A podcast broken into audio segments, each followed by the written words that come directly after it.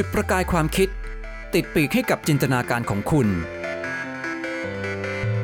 ตั้งแต่วิทยาศาสตร์พื้นฐานจนถึงเทคโนโลยีในอุตสาหกรรม เพราะเราเชื่อว่า วิทยาศาสตร์เป็นส่วนสำคัญของชีวิตและสังคม กับรายการ ก่อกองทราย โดยดรบัญชา ธนบุญสมบัติรายการก่อกองไซน์ครั้งนี้ครับผมจะชวนคุณผู้ฟังไปทำความรู้จักกับ อัจฉริยะบุคคลผู้หนึ่งนะครับ ที่พูดชื่อมาปั๊บเนี่ยนะครับแทบทุกคนคงเคยได้ยินนะครับ นั่นคือเลโอนาร์โด ดาวินชีนะครับเอ๊ะเวลาพูดถึงดาวินชีนี่เราคิดถึงอะไรครับ หลายคนคงพูดถึงภาพโมนาลิซานะครับที่มีรอยยิ้มปริศนาใช่ไหมครับบางคนก็รู้ว่าดาวินชีเนี่ยนะครับวาดภาพ The Last Supper หรือพระกยาหารมือสุดท้ายอันโด่งดังไว้ด้วยนะครับแต่บางคนอาจจะนึกถึงภาพนะครับชายที่ยืนเปลือยนะครับ ยืนกลางแขนกลางขานะครับ เหมือนมีสี่แขนสี่ขา อยู่ในวงกลมแล้วก็รูปสี่เหลี่ยมจัตุรัสนะครับ แล้วก็นั่นคือภาพหลักๆที่เราคิดดาวินชี ส่วนคนที่อาจจะรู้มากขึ้นไปอีกนะครับ เช่นถ้าเกิดว่าท่านเป็นแพทย์นะครับ หรือทำงานเกี่ยวกับทางด้านพวกทางด้านการแพทย์เนี่ยเคยทราบดีว่าดาวินชีนยนะครับ เป็นนักกายวิภาคตัวยงเลยนะครับ ผ่าศพนะครับ แล้วก็ศึกษาร่างกายมนุษย์อย่างละเอียดเลยนะครับ นั่นคือเรื่องหลักที่เรารู้จักดาวินชีนะครับ ทีนี้ผมจะมาเล่าถึงในมุมที่พวกเราอาจจะได้ยินมาน้อยหน่อยนะครับหรือน้อยกว่านะครับหรือบางอย่างเคยได้ยินมาแล้ว แต่ว่าให้รายละเอียดบางอย่างที่น่าสนใจนะครับเอินพอดีประมาณสักปีโควิดนะครับ 2020 ปีแล้วทั้งปีเนี่ยนะครับผมใช้เวลาในการแปลหนังสือเล่มหนึ่งนะครับก็คือเลโอนาร์โด ดาวินชีนะครับที่เขียนโดยวอลเตอร์ไอแซคสันนะครับหนังสือที่มีความหนามากนะครับ 600 กว่าหน้านะครับแล้วก็แปลออกมานี่ 700 กว่าหน้านะครับ ก็ได้ความรู้ได้เกร็ดต่างๆ มาเยอะกว่าที่เคยรู้มากมายเลยนะครับ แล้วก็หลายอย่างมีความแม่นยำมากขึ้นที่อยากนำมาเล่าสู่กันฟังนะครับ เรื่องแรกเลยนะครับเกียวดาวินชีเขาเป็นมนุษย์ที่อาศัยอยู่ในช่วงยุคที่เรียกว่าสมัยเรเนซองส์ความจริงเนี่ยนะครับไอ้สมัยนี้เนี่ยก็เกิดจากดาวินชีส่วนหนึ่งด้วยนะครับ คือยุคนี้เป็นยุคที่เอ่อเรียกว่าหลุดนะครับ ชาวยุโรปเนี่ยหลุดมาจากยุคกลางนะครับ ซึ่งทาง ศาสนาจักรเนี่ยนะครับเขาจะมีบทบาทครอบงำชีวิตนะครับและสังคมค่อนข้างมากนะครับ มนุษย์ในยุคเรนซองหรือฟื้นฟูศิลปวิทยาการเนี่ยนะครับ ก็จะให้คุณค่ากับมนุษย์นะครับ มากเป็นพิเศษนะครับ ความสามารถต่างๆ มนุษย์เนี่ยถูกได้รับการเชิดชู แล้วก็จะมีการฟื้นฟูนะครับพวกความรู้ต่างๆของกรีกโรมันขึ้นมาใหม่นะครับ ทีนี้ตัวเลโอนาร์โด ดาวินชีเองเนี่ยนะครับ เป็นคนที่มีการศึกษาที่เรียกว่าไม่สูงมากนะครับเหตุผลหนึ่งก็เป็นเพราะว่าเขาเป็นบุตรนอกสมรสนะครับแปลว่าพ่อแม่ไม่ได้แต่งงานกันนะครับ คือพ่อเนี่ยเป็นคนที่มีฐานะเรียกว่าดีพอสมควรนะครับมีชื่อเสียง เป็นเสมียนตราเสมียนตรานี่เป็นอาชีพที่คล้ายๆทำคนทำงานด้านกฎหมาย คอยตรวจสอบเอกสารสิทธิ์ต่างๆนะครับพูดง่ายๆคือในยุคนั้นนะครับในฟลอเรนซ์เนี่ยนะครับในอิตาลียุคนั้นเนี่ย สิ่งเกิดขึ้นก็คือว่าเวลามีการค้าขายนะครับที่ดินนะครับหรือว่าของต่างๆเนี่ยนะครับก็ต้องมีหลักฐานรองรับนะครับสมียนตราก็ทำหน้าที่ตรวจสอบเอกสารนะครับต่างๆให้เป็นไปอย่างถูกต้องนะครับตามกฎหมายนั่นเองนะครับแต่ว่าทีนี้แม่ของดาวินชีนะครับเป็นสาวชาวนายากจนนะครับ แล้วก็ไปมีความสัมพันธ์กับพ่อของของดาวินชีสิ่งเกิดขึ้นก็คือว่าเออพอเกิดขึ้นมาปั๊บเนี่ยนะครับก็มีการเรียกว่าเข้าพิธี ทางคริสตศาสนาถูกต้องนะครับ รับศีลล้างบาปต่างๆ ถูกต้องเลย มีคนมามากมายเลยนะครับ แต่เอาก็จริงแล้วเนี่ยนะครับ พ่อก็ไม่ได้ส่งเสริมเรโนเรโนโดดาวินชีเนี่ยครับให้รับการศึกษานะครับอย่างเต็มรูปแบบมากนักนะครับ เพราะว่าส่งเขาเข้าเรียนในโรงเรียนที่เรียกว่าเป็นโรงเรียนอับาคัสเป็นโรงเรียนที่สอนพื้นฐานทางคณิตศาสตร์สำหรับพ่อค้านะครับ แล้วก็เลโอนาร์โด ดาวินชีเนี่ยก็ไม่ได้ศึกษาภาษาละตินด้วยนะครับ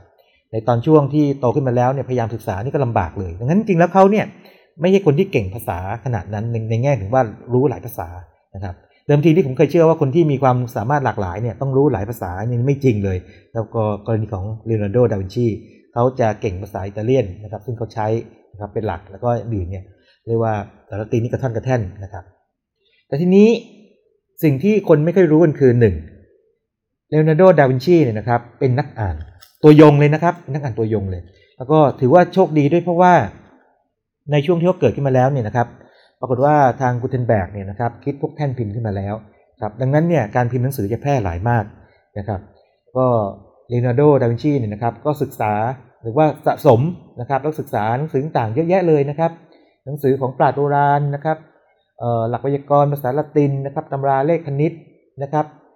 เครื่อง เครื่องจักรกลเกษตรกรรมดนตรีนะครับการผ่าตัดต่างๆ สุขภาพนะครับฟิสิกส์แนวอาหรับนะครับชีวประวัติของนักปรัชญาคนสำคัญนิทานอิศบนะครับหรือว่าแม้แต่พวกเรื่องเล่าหยาบโลนนะครับเรื่องขบขันล้อเลียนต่างเนี่ยศึกษาด้วยเหมือนกันนะครับแล้วก็พวกงานศิลปะศาสนานี่พวกนี้ก็มีหมดเลยนะครับผมลองนับดูได้นะครับ อย่างน้อยๆนี่เจ็ดสิบกว่าเล่มนะครับที่รายชื่อที่เขาเขามีมีอยู่นี่นะครับ ดังนั้นเนี่ย เลโอนาร์โด ดาวินชีเป็นนักอ่านนักสะสมหนังสือนะครับ แล้วเวลาย้ายที่ที่อยู่ที่ไรนะครับ ก็จะว่าไปกันเป็นขบวนเลยนะครับขนของต่างๆ ก็มีหนังสือไปด้วยนะครับ เรื่องที่สองที่คนไม่ค่อยรู้กันก็คืออย่างนี้ แม้ว่าเขาจะไม่ได้ตีพิมพ์หนังสือมาชัดๆนะครับ แต่ว่าในแง่ที่ความเป็นนักเขียนเนี่ยนักบันทึกเนี่ยโอ้แน่นอนเลยที่ปฏิเสธไม่ได้ เพราะว่าเรารู้จักเลโอนาร์โด ดาวินชีเนี่ยนะครับ หลักๆก็จากงานของเขา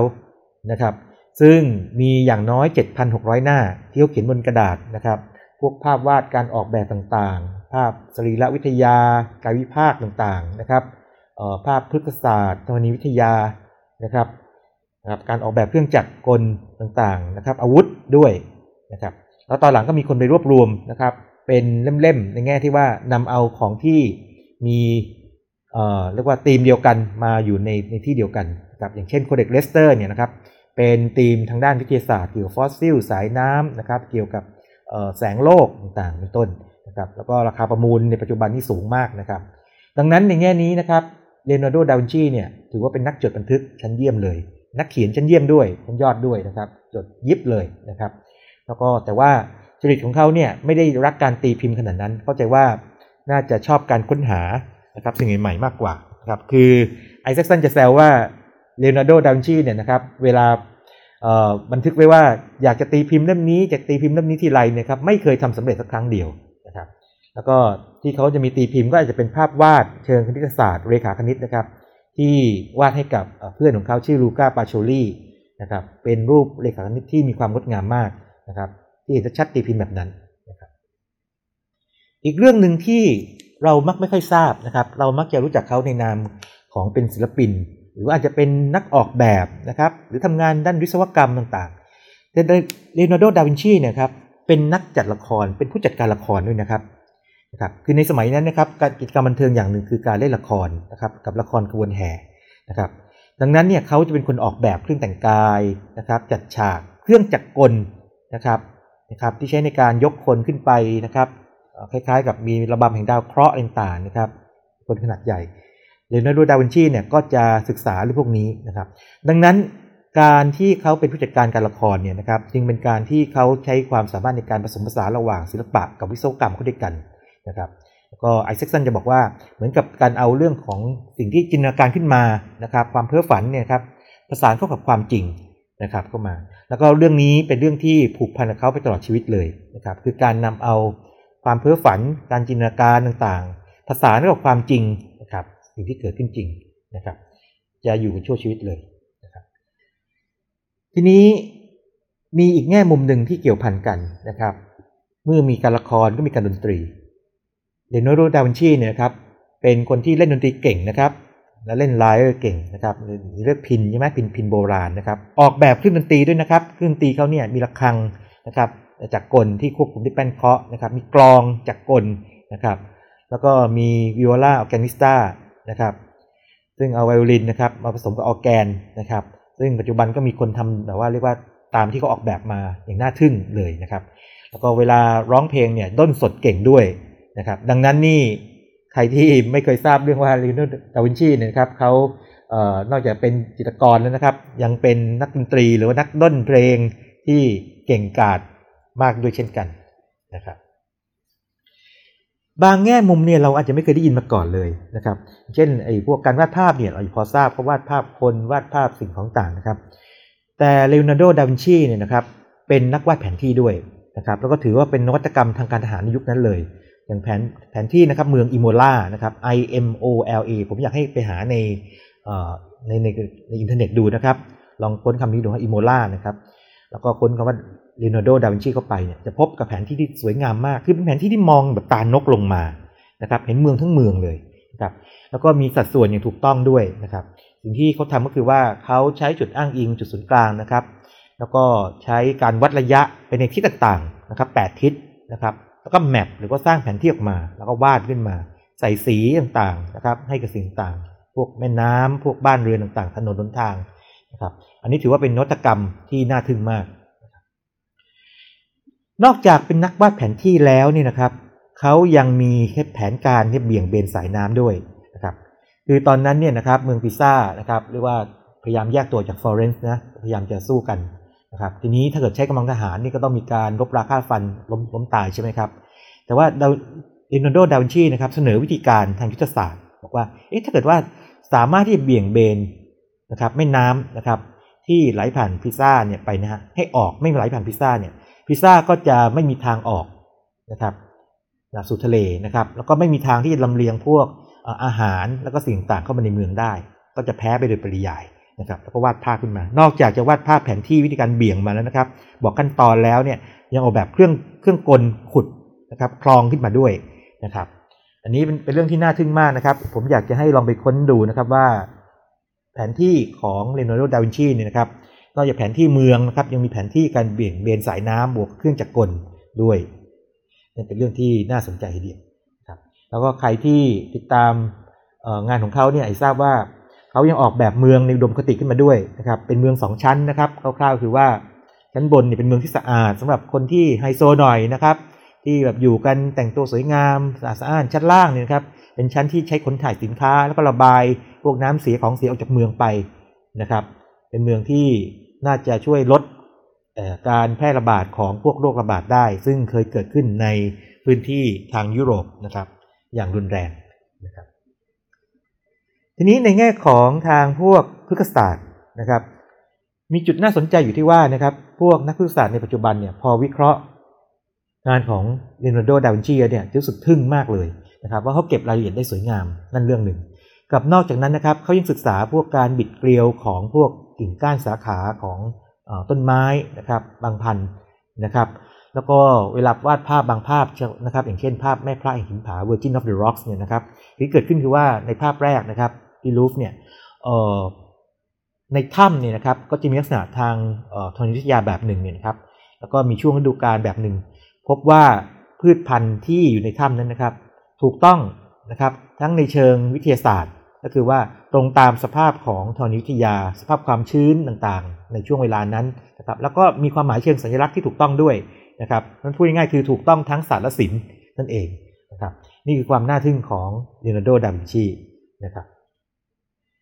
ทีนี้ถ้าเป็นงานวิศวกรรมขอแถมนิดหนึ่งนะครับงานวิศวกรรมนี่ดาวินชีนี่จะโดดเด่นมากนะครับ ในงานวิศวกรรมต่างโดยเฉพาะพวกเกี่ยวกับพวกอาวุธสงครามนะครับ แต่ผมขอให้ข้อมูลเกี่ยวกับว่า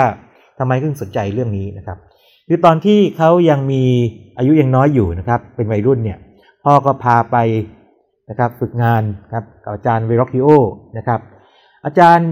อันเดรียเดลเวโรคิโอเนี่ยนะครับเรียกว่าเป็นครูที่เก่งกาจมากเลยนะครับมีโรงช่างนะครับหรือว่าสมัยใหม่เรียกสตูดิโอนะครับแต่ว่าพูดสตูดิโอเนี่ย เราอาจจะนึกถึงห้องสะอาดเนาะซึ่งพวกศิลปินนะครับเข้าไปทำงานกันนะครับอย่างเรียกว่าดูแบบดูดีแต่ว่าในสมัยก่อนเนี่ยมันคล้ายๆเป็นเป็นโรงงานเนาะนะครับเป็นโรงงานที่มีลองจินตนาการนะครับ มีบางคนวาดภาพนะครับบางคนปั้นแบบนะครับ บางคนทำเครื่องจักรกลต่างๆนะครับ ในแง่ของเอาไปใช้ในการละครต่างๆนะครับ ทีนี้มีอยู่งานหนึ่งนะครับ เป็นงานติดตั้งลูกทรงกลมนะครับบนโดมดูโอโม นะครับโดมนี้ก็หูอยู่สูงทีเดียวนะครับดาวินชีตอนนั้นวัยประมาณ 15-16นี่นะครับมีโอกาสได้ขึ้นไปบนยอดโดมไปติดตั้งลูกทรงกลมนี้ด้วย แล้วสึกทึ่งกับพวกเอ่อพวกเครนต่างๆ ที่ใช้ยกลูกทรงกลมนี้ขึ้นไปนะครับ National Geographic นะครับวิเคราะห์ว่าเป็นไปได้ไหมที่เลโอนาร์โด ดาวินชีนะครับในวัยรุ่นเนี่ยนะครับรู้สึกประทับใจอย่างสูงเลยมากเลยนะครับกับการที่มนุษย์สามารถที่จะสร้างสิ่งก่อสร้างที่มหัศจรรย์นะครับ ได้โดยการที่ ใช้ความสามารถทางวิศวกรรมนะครับ แล้วก็เรื่องนี้นะครับก็นำไปสู่บางเรื่องที่น่าทึ่งนะครับ คือตอนที่เขานะครับอยู่ในฟลอเรนซ์เนี่ยในช่วงแรกๆของชีวิตเนี่ยครับอายุประมาณไม่ถึง 30เนี่ยนะครับว่าก็ฉายแววความเป็นอัจฉริยะออกมาบ้างแวบๆแล้วนะครับ แต่ว่าทำงานไม่ค่อยเสร็จนะครับ อันนี้เป็นหนึ่งใน character เขาเลยนะครับ ก็พอมีโอกาสไปมิลานเนี่ยนะครับ ก็ไปเขียนจดหมายถึงดยุคแห่งมิลานนะครับ เพื่อที่จะ สมัครงานนะครับ ผมจะลองอ่านบางช่วงให้ฟังนะครับ กฎหมายนี้จดหมายนี้มี 10 ข้อนะครับจดหมายสิบข้อ 10 ข้อนี้เป็นการอวดอ้างความสามารถในการที่จะสร้างอาวุธเป็นเป็นหลักเลยนะครับกราบทูลท่านผู้ทรงบารมีล้ำเลิศนะครับ หลังจากที่ได้ศึกษามามากพอเกี่ยวกับสิ่งประดิษฐ์ ของทุกคนที่อ้างว่าตนเป็นนักประดิษฐ์ ผู้มีความเชี่ยวชาญด้านยุทโธปกรณ์ที่ใช้ในการสงคราม และหลังจากที่พบว่ายุทธยุทโธปกรณ์เหล่านี้ มิได้แตกต่างไปจากยุทโธปกรณ์ที่ใช้กันอยู่ตามปกติ ด้วยความเคารพต่อคนอื่นๆ ข้าพเจ้าจึงกล้าที่เสนอความรับต่อพระองค์ และจะสาธิตสิ่งต่างตามแต่พระองค์จะสะดวก เช่น 1. นะครับผมลองสรุปดูนะครับ 1. ออกแบบสะพานที่เบาและแข็งแรงอย่างยิ่งนะครับสะพานนี่เคลื่อนย้ายได้ง่าย ไม่อาจถูกทำลายด้วยไฟและการสึกนะครับ ยกระวางตำแหน่งต่างได้ง่าย 2. รู้วิธีชักน้ำออกจากสนามเพราะระหว่างการบุกโจมตี อ่า นี่คล้ายๆกับที่เมื่อกี้ผมเล่าให้ฟังว่าเบี่ยงเบนสายน้ำใช่ไหมครับ 3. คือ หากสถานที่ที่ต้องการบุกยึดนะครับไม่อาจถูกทำให้อ่อนลงด้วย